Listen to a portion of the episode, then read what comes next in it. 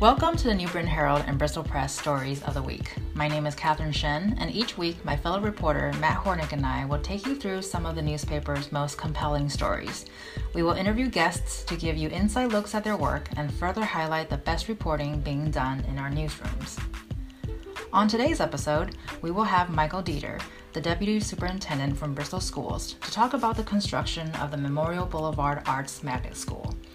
He answered questions about what exactly does a magnet school entails, what does it mean for the school to be intra-district, and what can future students expect once the school opens.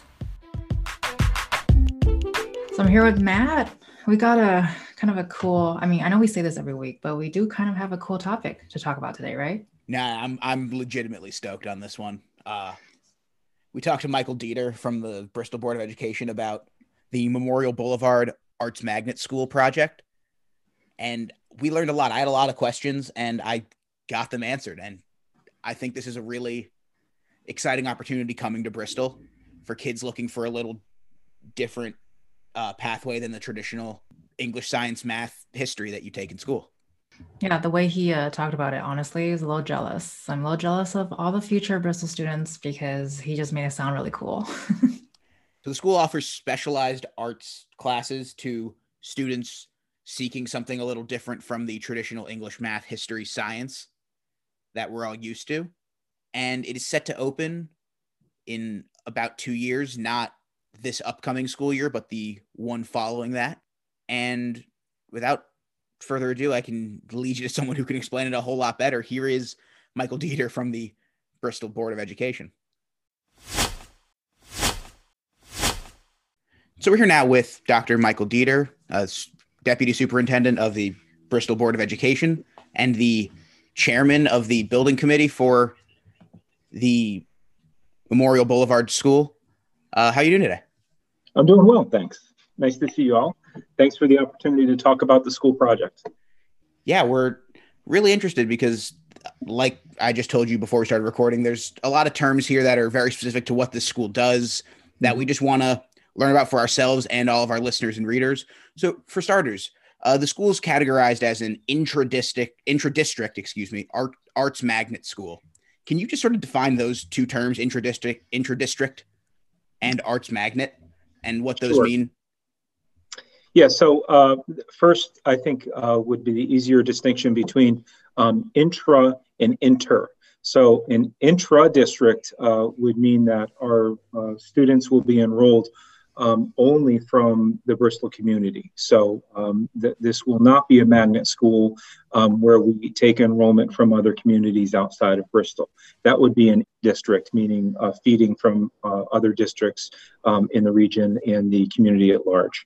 Um, our intra-district will pull primarily students um, in grades uh, 6 through 12 uh, from, uh, from solely from the community of Bristol. So in art, so that's the inter intra play. Um, the uh, arts magnet um, is, uh, you know, really leading people uh, to this understanding that uh, anyone that attends this school um, is going to um, be uh, attending um, uh, with the intent of having a very specialized kind of experience. Um, so that experience, we've identified some preliminary pathways um, for our students. And, um, you know, the idea here is that uh, students that come to, um, that, that enroll uh, in the intra-district um, arts magnet school uh, will be seeking some level of spe- specialization, whether that's in visual arts, musical arts, TV theater, uh, production, uh, creative c- construction, so uh, engineering, design of sets, uh, making sets and, uh, and the accompanying designs required to put on a production. Um, entertainment, sports management, so larger event management uh, type specialization, as well as marketing uh, and communication. So um, those are the uh, preliminary pathways. Um, and it's important to note that we still are in the um, design phase. Uh, so we've done surveys of the community, um, we've uh, surveyed stakeholders, we've had uh, parents um, and guardians weigh in on um, what their interests may be.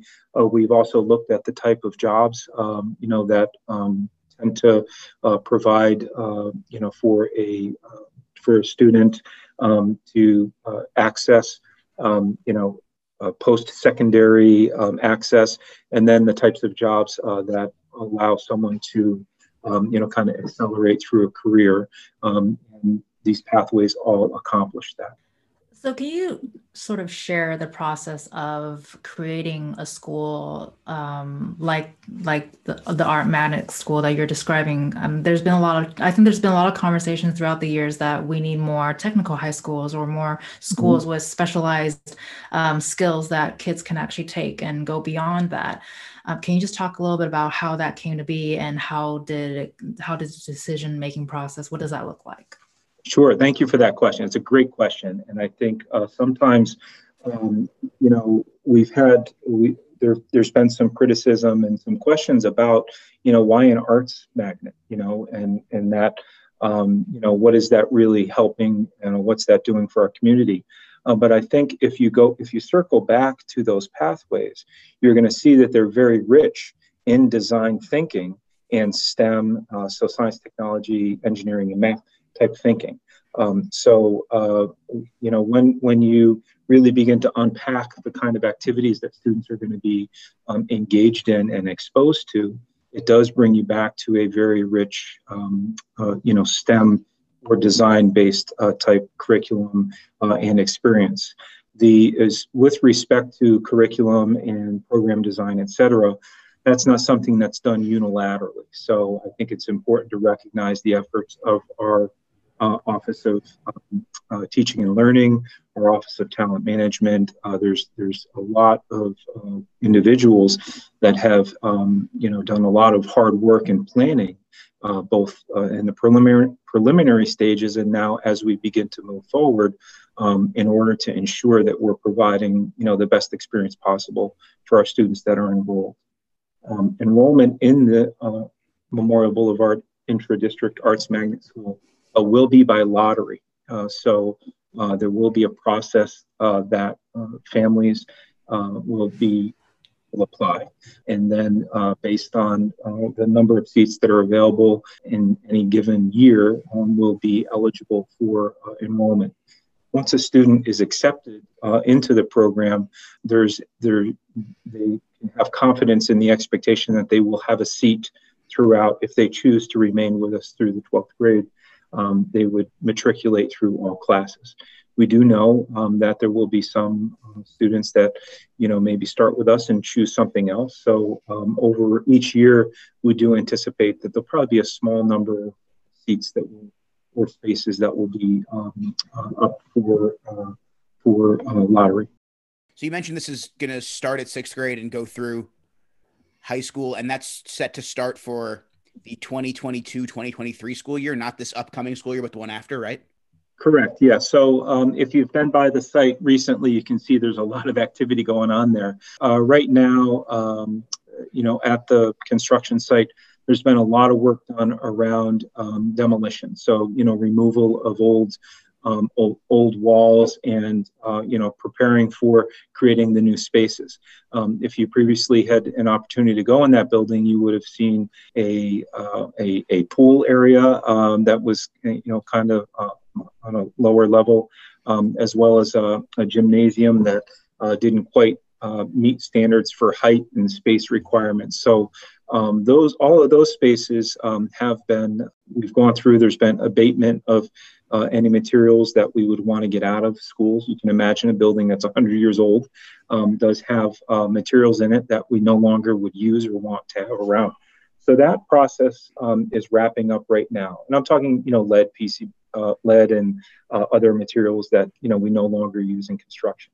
That's all been taken care of, and now we're in the process of beginning the reconstruction phase. So um, you to the rear of the building, uh, there's uh, been an excavation for a new foundation, which will eventually become uh, the gymnasium, uh, which will be to the back of the building. Um, and then off to the back of the building, we also are uh, making preparations for access for uh, stage materials uh, like a shipping and receiving dock with elevators, et cetera, so that if we do um, have an opportunity for which we're hoping for is for expanded community use, um, whether that be a local production or larger production, uh, that we're um, being planful about being able to accommodate that. Um, so, um, you know, there's a lot of very interesting things that are going on in the building updates, and um, it's it. I would encourage either of you to, uh, you know, to get out there and, and check out the site. It's it's it's a really a beautiful building that's going to be improved uh, greatly and, and really become, I believe, a gem or a cornerstone, a keystone, I should say, for uh, the downtown area. Well, I love that you mentioned a gem because I think um, it's it's not a new concept, uh, the idea of an arts magnet school. But I think for a lot of people, it's it's still quite a new thing. Can you talk a little bit about how um, prevalent these kinds of schools are? Are there a lot in Connecticut uh, compared to the surrounding towns? And what would it do for Bristol and students? As far as prevalency, uh, you know, we do know that there are other, uh, you know, performance or um, arts-oriented uh, programs. Uh, through there's about a handful of them, you know, throughout. Um, and we have uh, consulted and confirmed conferred uh, with those existing programs. we do know that there's a lot, there's a number of students um, that reside in Bristol that do seek a magnet experience outside of Bristol. So, you know, our hope is that uh, with this enhanced offering, that we may have some students that choose to stay um, and and you know take advantage of the resources that we have here. Um, the other programs, uh, the, the other existing programs have really helped to inform us around, um, you know, those pathways and what we're, uh, what we selected as moving forward. So we've had the benefit of, uh, you know, having conversations with them about uh, what's worked and what hasn't worked. And we've been able to really pick those aspects of the programs that um, seem to be um, more successful and of greater interest to students. Um, you know, from the pathways that I described, you could see that this could very well be, um, you know, a foundation or a a you know jumping off point to a, a, larger career, whether it's in the performing arts or in the management aspect of uh, performing arts or construction design or you know any number of other um, careers. Uh, one recent uh, exciting development is a partnership with our uh, architectural uh, firm uh, QA&M, uh, is working collaboratively, uh, obviously with uh, Downs D'Amato Construction. Uh, but we have uh, two um, high school students that are beginning beginning an internship um, on the site, and we over the next couple of years we're going to dramatically expand the number of students uh, both high school and middle school that have some type of experience out at that site, um, whether it be in um, you know construction or design um, or any other uh, aspect of um, you know building construction. Uh, so you know really from the uh, from the beginning, uh, we've had uh, that uh, creative student experience uh, in mind. Um, and our high schoolers just had their, we refer to it as the trailer, the construction trailer um, out on the site. They just had their first um, meeting out there with their hard hats and their safety gear um, to go out and begin to, um, you know, experience what it's like to, to engage with with the contractors that are there, with the design team that's out there. You know, a project this large, it's uh, the concept of owners and um, and who are the stakeholders expands dramatically. Um, whereas most of us, I think, uh, are able to relate um, to uh, more of a residential type construction where you have a person who's asking for, you know, whether it's a shed, a garage, or a house or something like that on a smaller scale. Um, as you scale up um, and you begin to look at a, a, an endeavor this large, you recognize that there's a lot of people involved, um, and it and it does take a lot of coordination um, and expertise to you know to move something like this forward. You mentioned that the building is uh, about 100 years old, yeah. and that provides a lot of cool aspects in terms of how it looks. And you mentioned some of the challenges. What are could you elaborate a little more on the benefits and uh, drawbacks of refurbishing such an old building? Yeah, so um, you know, I think you know initially, you know, as I talked about, some of the drawbacks are that uh, you know the uh, some of the materials that were used all those years ago either are you know are not materials you know that we would want to have uh, in buildings now and, and those have all been removed so um, we uh, we have uh, an expectation that we're going to have a building that um, has had you know full abatement of all um, hazardous materials, um, asbestos, uh, lead, etc. So those are some of the the drawbacks. Um, I think you know as far as the opportunities, uh, we have a really wonderful kind of blank slate or a canvas to uh, you know to move forward with. Uh, some of the design building um, you just can't replicate, um, you know, reasonably uh, or effectively, you know, nowadays with, um, you know, the grant, the theater, um, and the, the theater space that's in there, uh, some of the, um, you know, stairwells and the up and down, the, the uh, lobby area, some of the features within the building, you know, if you are someone who has spent time uh, in that building in the past, you'll realize that uh, there are um, there are aspects of that building that are uniquely Bristol. Uh, right now, we are in the process of, um, we have uh, uh, created a boxed out section over the, the clock, which was original to the building, the, the glass clock face uh, in the theater. Uh, so that will be preserved and likely relocated uh, to a space within the building so that it can be, you know, prominently featured and accessible um, to um, anyone that comes in the building, not just people that come into the theater. One of the um, really important features uh, that we're in the process of restoring is there's a large uh, light fixture that uh, formerly was in the theater space. We've done some research on that uh, fixture. Um, it is original to the building. Uh, we have, we do know that it was um, uh, features of that light fixture were forged in the Sessions Foundry here in Bristol um, and constructed um, and assembled by hand using um, methods that have long, uh, you know, uh, come to come to pass or evolve. And that's happening. Uh, the restoration, majority of the restoration work is happening right here in town um, at a local shop, Melnick's, which is right around the corner from where uh, my offices are. Um, and we've done some research on uh, both the methodology of construction, but also the materials. So um, we we have uh, some of the original glass, uh, and we're researching you know sources for um, uh, restoration, but updating. So whereas the the frame of that fixture, um, the glass that ultimately goes back into it, um, will all be period correct.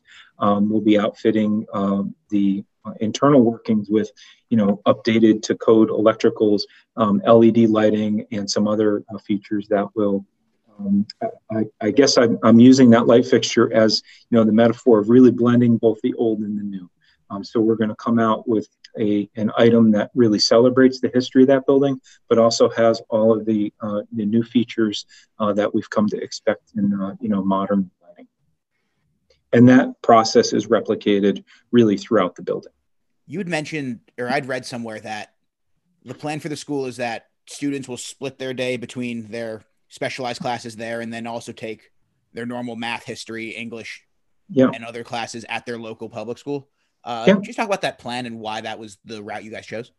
Sure. Um, so uh, another really great question, um, and I would want to differentiate between the middle school and the high school program. So the middle school, anyone uh, enrolled um, in the middle school uh, program is going to have all of their classes there. Um, right. So six, seven, and eight, all their classes will be um, will be held there. Um, we uh, were very purposeful about the design of the um, high school enrollment uh, because as we engaged stakeholders, as we got feedback, um, there was a, um, a desire to um, maintain uh, sort of that maintain that connected you know connectivity and that connective tissue back to students who and colleagues and friends who they've you know come up through the school system with. So um, students uh, in the high school levels will specialize. Those specialized pathways that I talked about, those will be the courses that they engage at the magnet um, school program. There are other core, um, you know, for lack of a better description, but the core classes would be accessed um, back in their home school, whether that's Bristol Eastern or Bristol Central. Um, so, you know, these students will have the benefit of having, you know, both experiences, um, which will also allow for participation and athletic teams, clubs, etc. Um, you know, there'll be um, there'll be some overlap, but there'll also be some some offerings that are unique uh, to all the buildings, frankly. And just logistically, are there going to be like buses that take the kids back and forth in the middle of the day? Um, so that remains to be seen. When I talked about, um, you know, designing um, schedules and designing the program, uh, we're looking at models that would have either an A-B kind of rotation so that we might have students uh, reduce to the extent that we could sort of that midday um, uh, transportation. Uh, you know, this is this is a uh, that aspect of the process we haven't committed to one uh, one design or the other. Um, there, as you might imagine, there's advantages and disadvantages to both, um, but we are looking at um, uh, what's going to make the most sense for our students. Not that I want to go back to that era of my life, but uh, the way you described it makes me really wish I was going to be a student at that high school. um, and just to wrap it up, I wanted to also just ask if there's anything else that you'd like to add for our listeners and readers about the school. Uh, you know, just uh, I would encourage you all to, uh, you know, uh, to you know seek out as much information um, as you can. Uh, we do have uh, information available on our Board of Ed website. Uh, there's also uh, information available uh, through the City of Bristol's website.